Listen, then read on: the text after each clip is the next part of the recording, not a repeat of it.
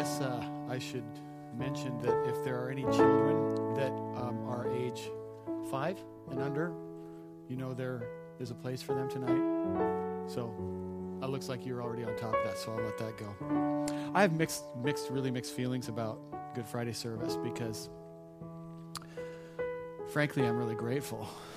You know, I, I, I would go to Good Friday services in the past, and they're somber. I mean, th- this is the anniversary of a very, very difficult night for someone who paid a horrible, terrible price because of love. And I'm grateful that he loves me like that. I'm grateful that he loves you like that. I'm grateful, but I'm also heartbroken about what that night really was. And um, so I just want to say to you here's what we're going to do tonight. We're going to take an hour, and starting at about the time of the Good Supper, the Last Supper, we're going to work our way through the Passion. And we're going to examine at different points what was going on. And then we're going to end our service having worshiped some. So I hope that's okay with you. But I came tonight kind of thinking this is like a memorial service, but I want to turn it into a celebration and a coronation. So I want to say a couple things to you, too. Um, this is kind of like the parental fine print. You know, as I was studying today, um, there aren't a whole lot of times when a preacher would want to stand with his flock and get into the details of the crucifixion. They are violent, they're hard, they're really difficult. And uh, knowing that we have some kids in here tonight, I want to be real careful about that, and I am going to be very careful about it. Um, it was hard studying this. Every time I, I ever do this, it's hard studying this because the material is it's it's it's worse than the movie. If you've seen The Passion, it's way harder than the movie. And uh, yet, it was something that our Lord did for us intentionally. Intentionally. I, um, I, I, I want to ask you, what do you think the odds are that I'm going to do a public service and not start with a proverb, though? Not very good, right? Okay, so today's the 22nd, and there is a real jewel in the book of Proverbs. There it's full of jewels, but there is a real jewel that we dare not pass. So let's just, even though this is not a Good Friday topic, it's always good to have a proverb. So today, today being the 22nd, we get verse 6. Train up a child in the way he should go, and when he is old, he will not depart from it. All of you parents, do that. Just do it. I, I, I have a lot of friends who now they're my age and their kids have become adults. And kids do this on their path. They don't do this many times, they do this as they work their way there.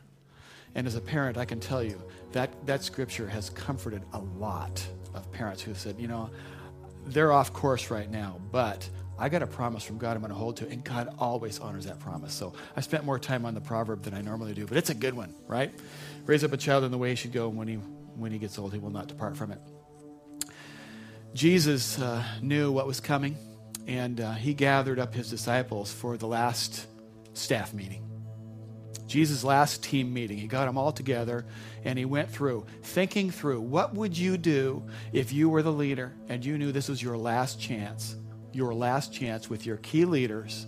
And after that, you're going to be gone out of the picture. It's not like you can write them telegrams and so forth. You're leaving. You're leaving. So this is his last time. He gathers them together and he does some wonderful things. He, the, the, the, the account in the book of Mark talks about the fact that he washed their feet. He, he, before dinner, he washes their feet. I'm not going to go on that now. That's, that's a whole ser- sermon series, but it's an amazing thing that our God did. He washed their feet. And then at the Last Supper, he, he, um, he broke bread with them and he gives them all kinds of final instructions. And then he tells them to remember him. And then in Matthew 26, there's this passage where he says, Now, as they were eating, he said, Assuredly, I say to you, one of you will betray me. And they were exceedingly sorrowful, and each of them began to say to him, Lord, Lord, is it I? That's an amazing moment. If you've seen that picture, that painting by Michelangelo of the Last Supper, that's the moment that's captured. He has just said, One of you is going to betray me. And they're all going, You know, what's going on in that picture? That's the moment. Next time you look at that picture, study it and see. It's obviously in the imagination. But here's the thing Is it I? Is it I? Every one of them knew that they had the capacity to do very, very significant evil. It was just in, it's just in us. we can do some stuff if we're willing to let it. Then it, let's flip over to Luke. Then, when the final hour had come, he sat down and the 12 apostles with him. Then he said to them, With fervent desire, I have desired to eat this Passover with you before I suffer. For I say to you, I will no longer eat of it until it is fulfilled in the kingdom of God. Then he took the cup and gave thanks and said, Take this and divide it among yourselves. For I say to you, I will not drink of the fruit of the vine until the kingdom of God comes. And he took the bread, gave thanks, and broke it, and gave it to them, saying, This is my body, which is given for you. Do this in remembrance of me. Likewise, he also took the cup after supper, saying, This cup is the new covenant in my blood, which is shed for you. Could I have the servers come now, please? We're going to pass out the communion elements. I'd just like you to ask, ask you just to hold on to both of them, and we'll receive them as a, as a family. So um, take one of the bits of broken bread and one of the cups. This is one of the very few number of ordinances that Jesus actually left behind. He told us to do this in remembrance of him. He told us to get repent and get baptized, the institution of marriage. There are not a whole lot of things that we're to do that he's left and said, do this.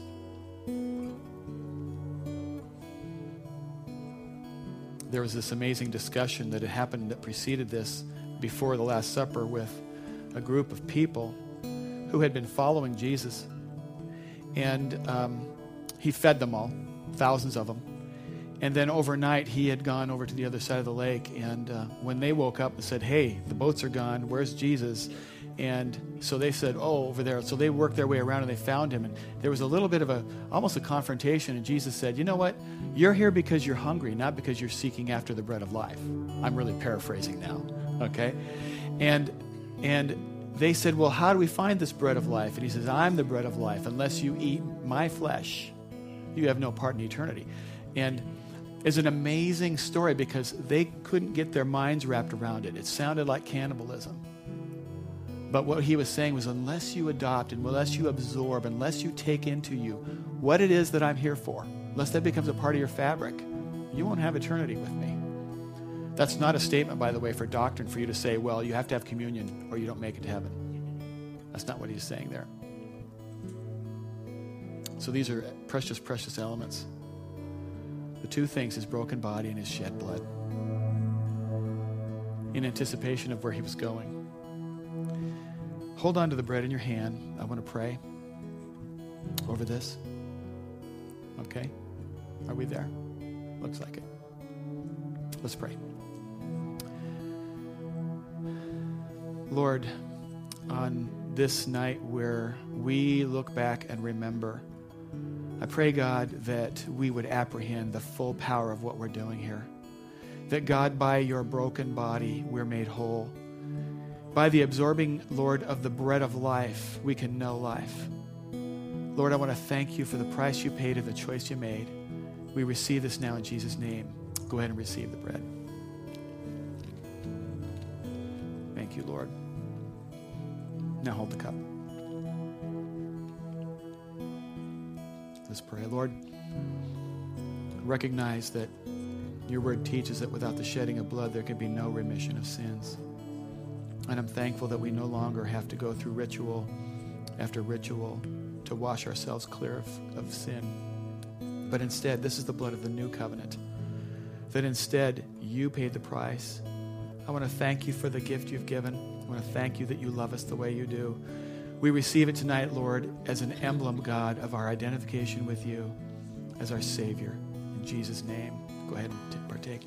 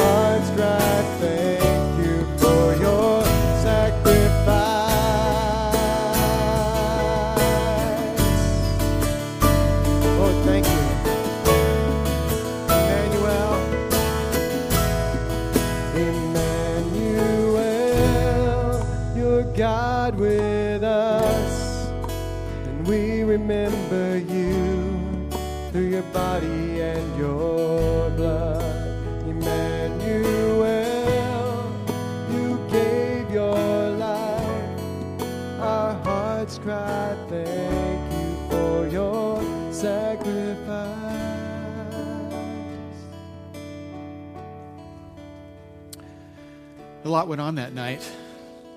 They uh, discussed all kinds of things, and eventually the meeting came to an end, and uh, Jesus tells them several things about themselves that they didn't want to believe.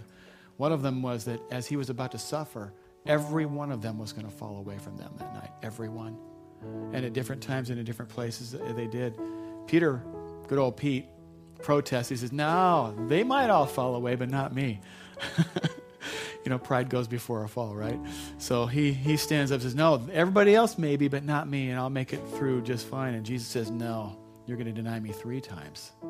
Before, and you'll know it when you hear that confirmation of that, that rooster that crows. Later that night, the, the disciples tended to rest. Jesus was praying, and he wanted them to be praying too, but they weren't able to.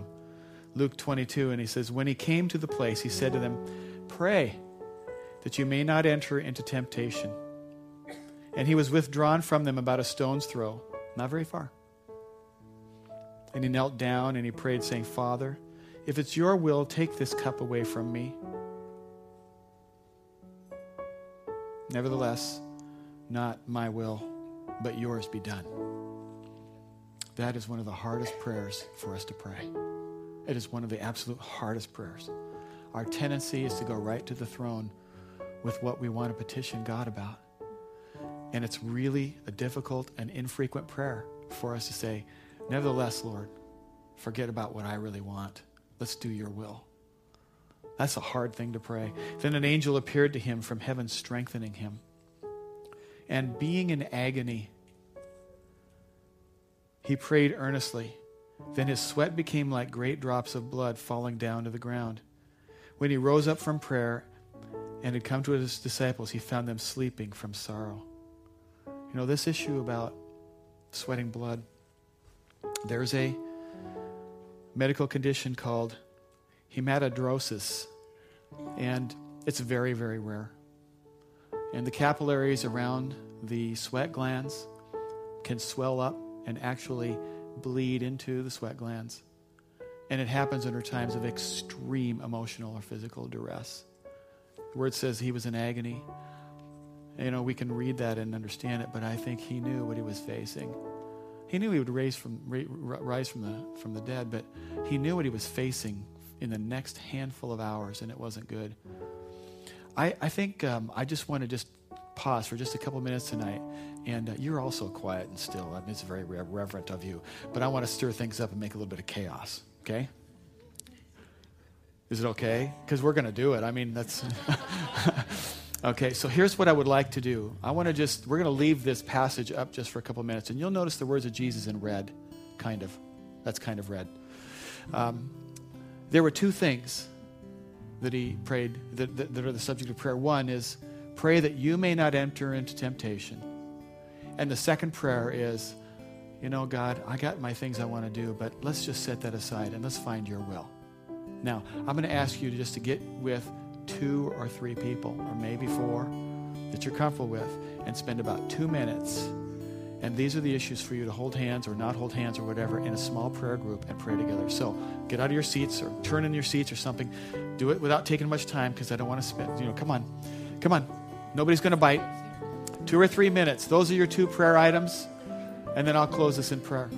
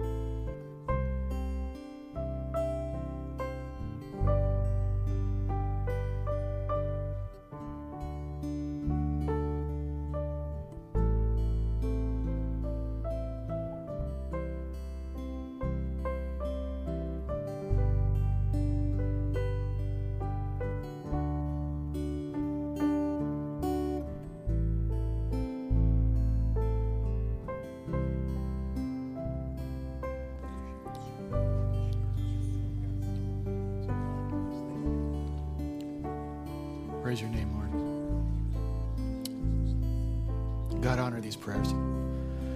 Just pray, Lord, because the purpose was to get ourselves in alignment with your voice and with your will. So protect us from temptation, God, and help us to have a heart that wants to seek after your kingdom first. Holy is your name. In Jesus' name. Amen. Amen. Then Judas, having received a detachment of troops and officers from the chief priests, that would be the, the, the, the captain of the guard, would be the captain of the temple police. Their role was to keep order. From the chief priests and Pharisees came with, there with lanterns, torches, and weapons. Jesus, therefore, knowing all things that would come upon him, went forward and said to them, Stop right there. He knew all things that were going to come upon him that night. It was no wonder that the blood came. Went forward and said to them, Whom are you seeking? They answered him, Jesus of Nazareth. And Jesus said to them, I am he. Now, the next thing that happens is amazing. It just shocks me. And Judas, who betrayed him, also stood there with him. Now, when he said to them, I am he, they drew back and fell to the ground. They all fell to the ground.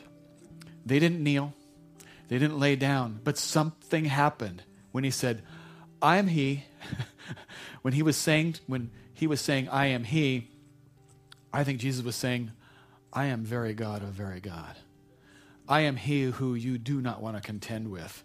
I am, you have no idea who you're dealing with, but full of love. He's saying that full of love. And down the ground they go. And I can just imagine it. They're down on the ground. What just happened? Did that just happen to you too? What's going on here? Of course, Jesus is still standing. He didn't go to the ground. They're all down on the ground. Yet they get up and keep on with where like it never happened. How often do we encounter the majestic power of the Lord and just kind of step right on past it and never realize what was going on there? Lord, let that not be us, that we just don't really see it or, or we're not aware of it. And they said, and then he asked them again, Who are you seeking? Get up off the ground. Who are you seeking? And they said, Jesus of Nazareth. Jesus answered, I've told you that I'm he. Therefore, if you seek me, let these other go their way. Let these other guys go that the saying might be fulfilled which he spoke, quote, of those whom you gave me, I've lost none. That's a conversation between Jesus and the Father. Do you realize that?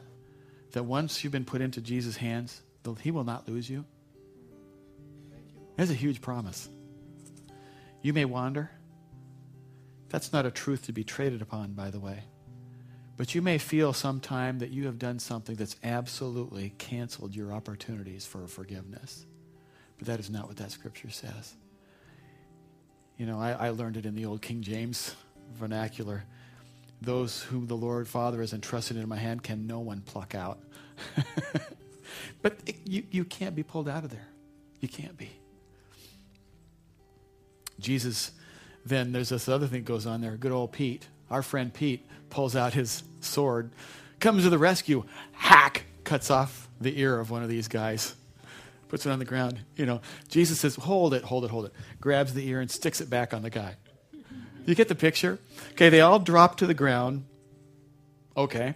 Then this guy cuts the ear off. He picks it up and sticks it back on there, and it's better than it's ever been. He gets to whatever 2020 hearing is, whatever that would be, right? I mean, Jesus put his hand on the guy and healed him. I bet you it was more than just a surgical repair of the deal. I, I don't, I can't support that. I just think that, that the Lord doesn't do better than His best for His people. And so they witness these two miracles, and still they blow right on through. It's an amazing thing. Their hearts and their agenda had they had come with such a pre-planned agenda, and they were so focused on their own agenda that their hearts were unable to receive the grace that was touching them to their dilemma and their own peril. It's pretty scary. At the high priest's palace later that night, the arresting party brings Jesus into the Sanhedrin. It's kind of like their Supreme Court. Jesus is beaten by the guards, before they examine him. It can be kind of like, um, you know, we'd like you to come in for questioning. You know, the police show up. We'd like, we need to have you come in for questioning, and they just beat the tar out of you before they ask you any questions. Doesn't seem right, but that's what they did. They beat him before his examination. Now the court starts talking to him, these high priests and so forth. And one of the Jewish officials goes up and hits him in the face.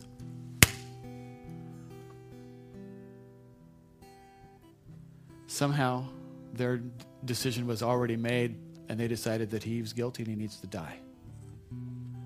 Some of them then began to spit upon him. All of them eventually spit upon him on his face. On his face. You know, there is no, in this culture, there is no more powerful way to humiliate someone than you get up right in their face and you spit in their face. And they all did it. They all did it. And they blindfolded him. He couldn't see where the hits were coming from because they beat him again. The problem is with, with being blindfolded, it's one thing if, if your eyes are open and somebody starts hitting you, you can roll a little bit. You can kind of prepare yourself a little bit. But if you're blindfolded, you have no idea where it's coming from. It's worse. Then they start shouting at him, Prophecy, prophesy, tell us who's hitting you. And then the officers started to, stick, started to hit him with the palm of their hands. I think because it was easier on their hands. I think, in my opinion. I mean, I think, you know, they probably had been hitting him with their fists, and that hurts. Okay, well, let's use this part. That might hurt, not, not hurt. So, for their own comfort, they're now hitting him with the palm of their hands. Meanwhile, outside all of this, out in the courtyard,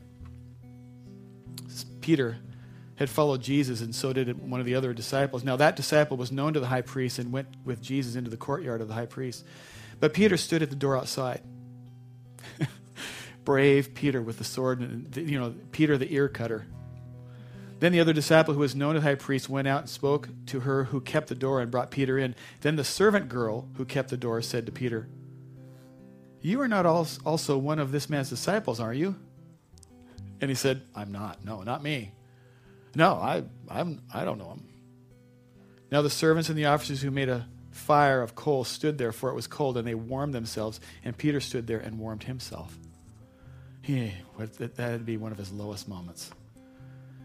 You know, I think that every one of us has the capability to do things we're ashamed of when we don't keep the Word of God at our side. It's just in us. So now he's moved off to the governor's palace early. It's early in the morning. Not very long away now. And Pilate takes a look at the guy and says, You know what? He's innocent. He doesn't deserve to be here. But still, the Jewish leader is saying, We want him to die. While he's in the custody of Pilate, even though he's been, he's been found innocent, he's beaten two more times by Roman guards. Pilate then goes out and gives a choice to the, the Jewish people. Do you want to have, you can, I'll, I'll release Jesus, or you can have this criminal back, for sure thinking they were going to pick the criminal. He wanted to let the innocent one go. They said, no, give us Barabbas. So after his trial, Pontius Pilate then had him scourged. Now, I'm going to try not to get too graphic here, but you need to understand this was a whip with leather pieces on it, and tied in the leather pieces were bits of bone, glass, sharp rocks. And these, it was like a whip that had many ends on it and, you know, a couple feet long. And the person doing the scourging would whip and drag it back across the skin so that all of those pieces could do what it is that they do. And the tradition was that the appropriate punishment was 40 lashes. But they backed off and only did 39 because that was mercy. Just 39, just 39 strokes. Now, the thing about scourging is that because of the tissue damage and the bleeding and so forth, the trauma itself, this can be a fatal, fatal process. This can, it, it's, it could be a fatal process. But now he's getting dehydrated and weakened significantly by what's going on to him. And then now Jesus sends him off to be cru- uh, Pilate sends Jesus off to be crucified. We're now about six hours left to go. Six hours. about the time to get in your car here, drive to Safeco Field, watch a good long game up at Safeco Field. Mariners will lose. And then drive home. About that much time now. That's how much time Jesus has back. Six hours. A little over half a workday.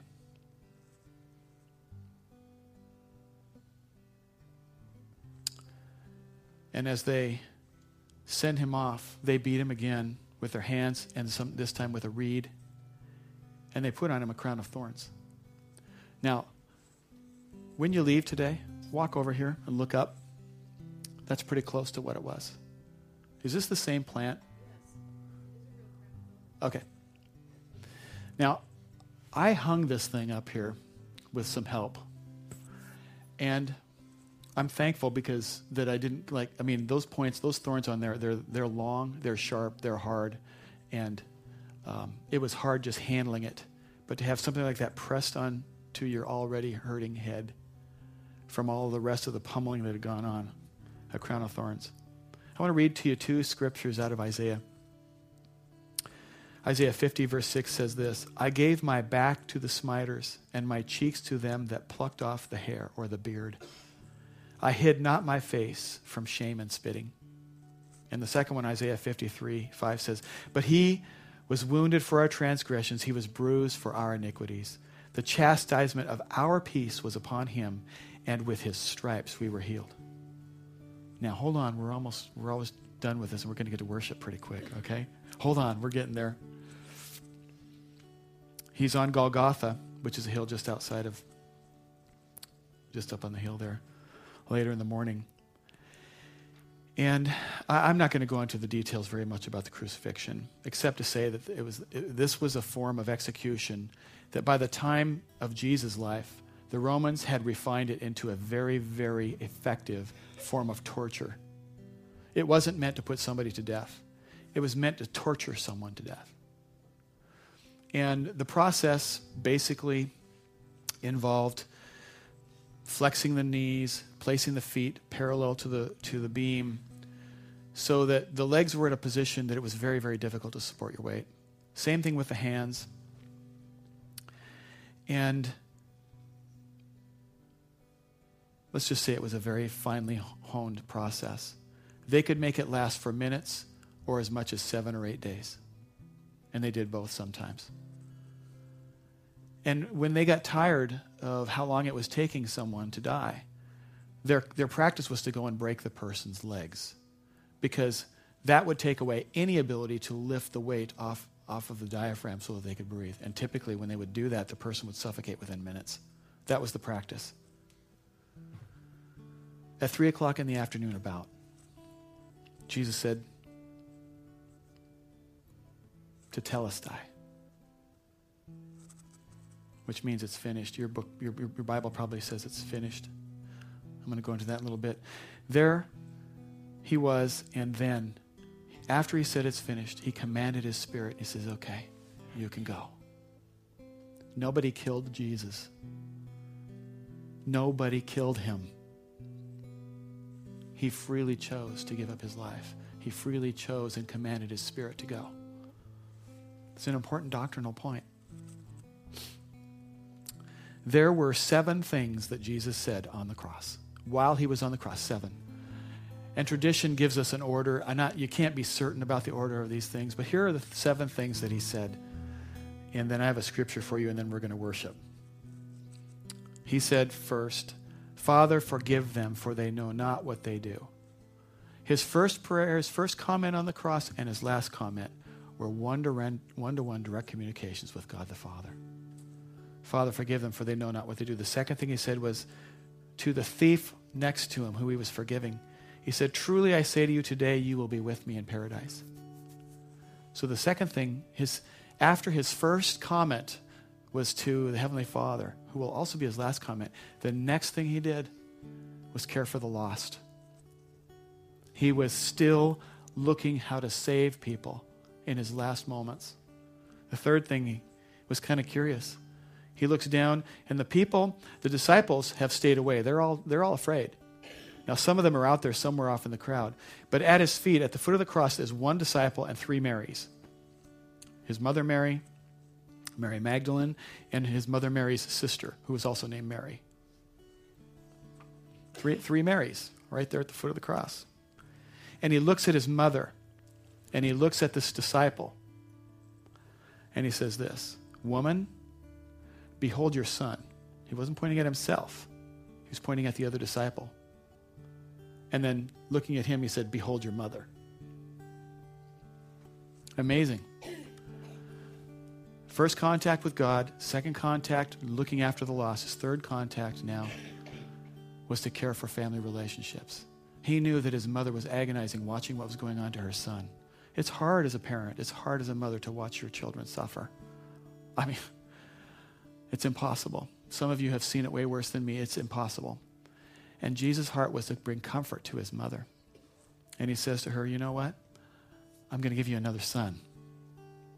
And he says to this disciple, Adopt this woman. Now, he took her home. Scripture says that he took Mary home and she lived with him there. We don't really know what happened to Mary after that. Tradition says that she lived another 11 years and died at age 59. Tradition says that. We really don't know. The next thing he says is, My God, my God, why have you forsaken me? Now his soul is crying out. His heart is broken. This is where you, see, you hear the soulish part of Jesus saying, This hurts. This hurts, God. And he's in emotional pain, worse than the physical pain. The next thing he says, at this point now, there are things that are going on physically in his body. There's his lungs may be filling with moisture, and he's he's having a hard time breathing. His heart's pumping harder than it, it can't keep up. He's got he's got not enough oxygen, too much carbon dioxide in his system, and he's dehydrating. Physiologically, that's going on. He's bleeding from the other things that are going on. He's thirsty. He literally is thirsty. So his it was he talked to um, the, the previous comment was about his his soul. Now this is his body crying out, I'm thirsty. It's just a statement. Next thing he says is tetelestai, it is finished. You know, that's his spirit now. Now he's gotten past his soul, he's gotten past his physical body, and now his spirit, which is what all of us want to, to lead our lives, not our soul and not our, not our physical body. But he's gotten to the point where his spirit, and he says, Way to go. You finished it. Tetelestai, it's translated in your scripture, it says it is finished. But what it r- literally means, it means is it, it, it references a specific goal that has been completely and utterly accomplished. Um, when you would buy something in the marketplace in these days and you would have a receipt of sorts, you would take it and the vendor would write on that receipt tetelestai, paid in full. Literally, it means paid in full. Your price, you've been paid in full. Your sins, paid in full. The things that you've done that you can't recover with God apart from Jesus, paid in full. I wish the guys at Visa would figure that out, huh? Right? Paid in full. Then the last thing he does, back to one on one with God. He says, Father, into your hands I commit my soul, my spirit. And off he goes. He commands it. Done. The reason I came, it's been accomplished. No one can ever take it away. There's nothing left undone. And those that the Father has entrusted right here, no one can ever get them out. It's finished. It's accomplished. Tetelestai. You and I need to be grateful for that. It's worth worshiping. It's worth standing and, and, and praising the King. It's worth slogging through what we slogged through to get to this moment. It's worth it to Him. It's got to be worth it to you and me. I want to back you up before this, the time of the Passion now to something He said to a group of people a number of days before in the book of John. John 6, verse 35, it says, And Jesus said to them, I am the bread of life. He who comes to me shall never hunger and he who believes in me shall never thirst. But I said to you that you have seen me, and yet you do not believe. All that the Father gives me will come to me, and the one who comes to me I will by no means cast out. The one who comes to me, I will by no means cast out. For I have come down from heaven not to do my own will, but the will of him who sent me. This is the will of the Father who sent me, that all that of all he has given me, I should lose nothing, but should raise it up at the last day. And this is the will of him who sent me, that everyone who sees the Son and believes in him may have everlasting life, and I will raise him up at that last day. Praise your name, Lord.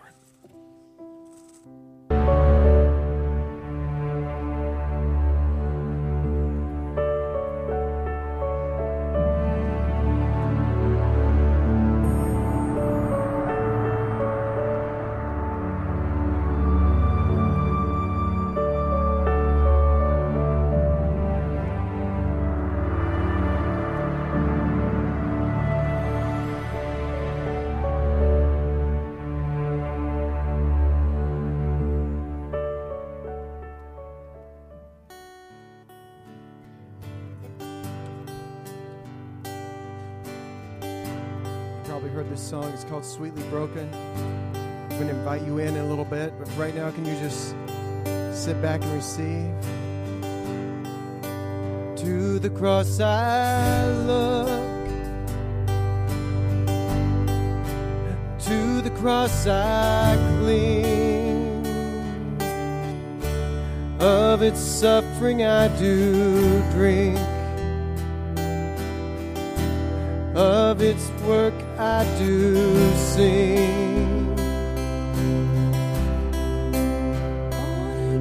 Savior, bruised and crushed, show that God love, and God is just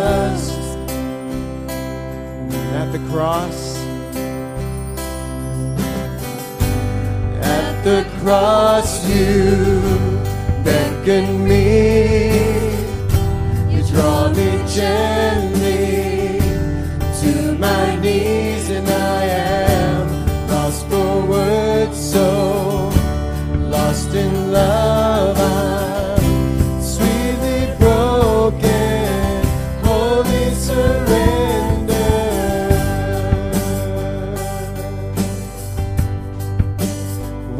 priceless gift, undeserved life. Have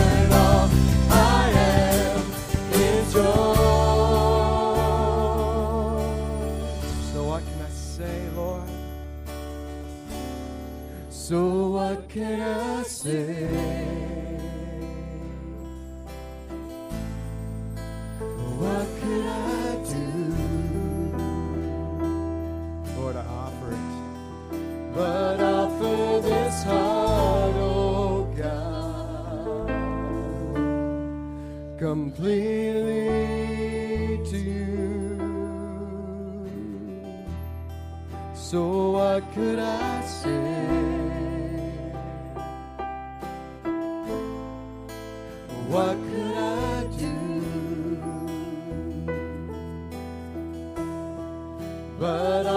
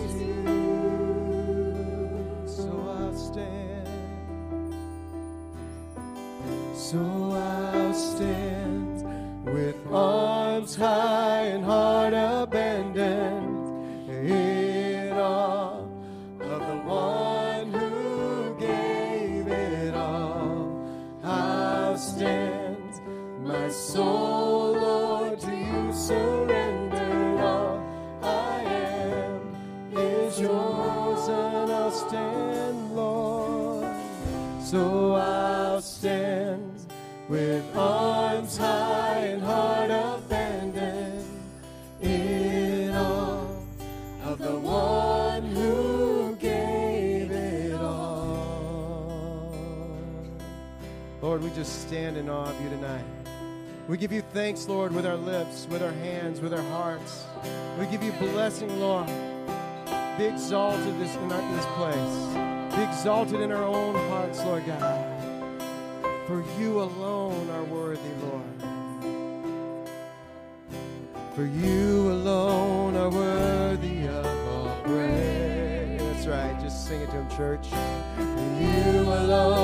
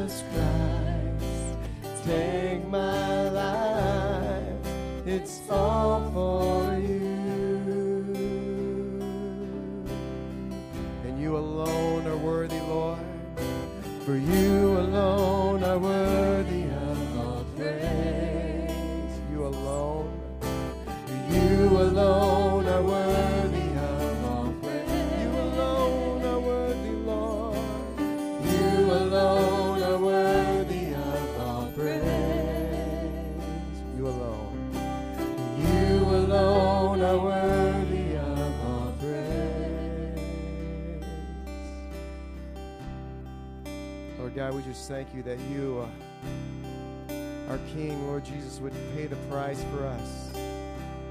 Holy, righteous, faithful, our Savior, our healer. Let's sing that, church.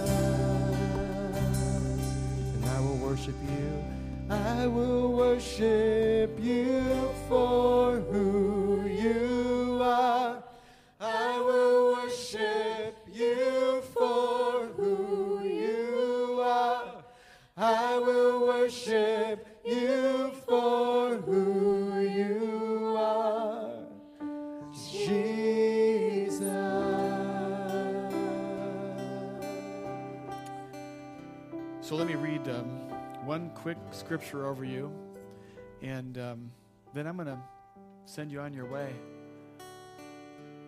I think you got us. You guys, way, way to go. Yeah. I'm grateful for leaders that take us where we go. Thank you for that. But let this be the benediction, the blessing upon you tonight. Before I read it, I want to remind you Sunday, Sunday's going to be a big day. Sunday, the Lord is going to harvest. Sunday, the Lord is going to plant promise. And I want to encourage you to bring people, bring friends or neighbors or family, because they're going to hear good news. And they're going to hear the gospel in a way that probably they've never heard before. And um, I'm going to help them understand what's different between Christianity and all the other world religions in a loving and complete way. I'm real excited about it. So take this as your blessing tonight as you go. This is out of Psalm 103. This is a keeper. He has not dealt with us according to our sins, nor punished us according to our iniquities.